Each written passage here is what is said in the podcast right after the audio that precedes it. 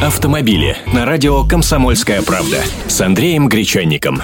Здравствуйте. Обладатели иностранных номеров тоже будут штрафовать. Появились подробности о будущем документе, который позволит наказывать нарушителей правил дорожного движения на машинах с иностранными номерами. Ведь сейчас половина штрафов выписывается по показаниям дорожных камер. И этот контингент получается ненаказуем. Куда им присылать штрафы?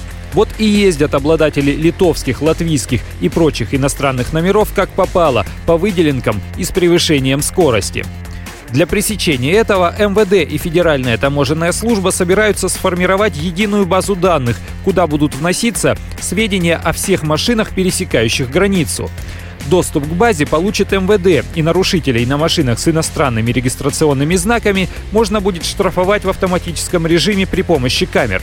Информация о выписанных штрафах будет передаваться в Федеральную таможенную службу. При очередном пересечении границы таможенники предложат водителю оплатить штрафные квитанции. Иностранец, конечно, может отказаться платить, но тогда ему закроют въезд в Российскую Федерацию, а россиянам можно будет закрыть возможность ввоза проштрафившегося уже автомобиля. Автомобили с Андреем Гречанником.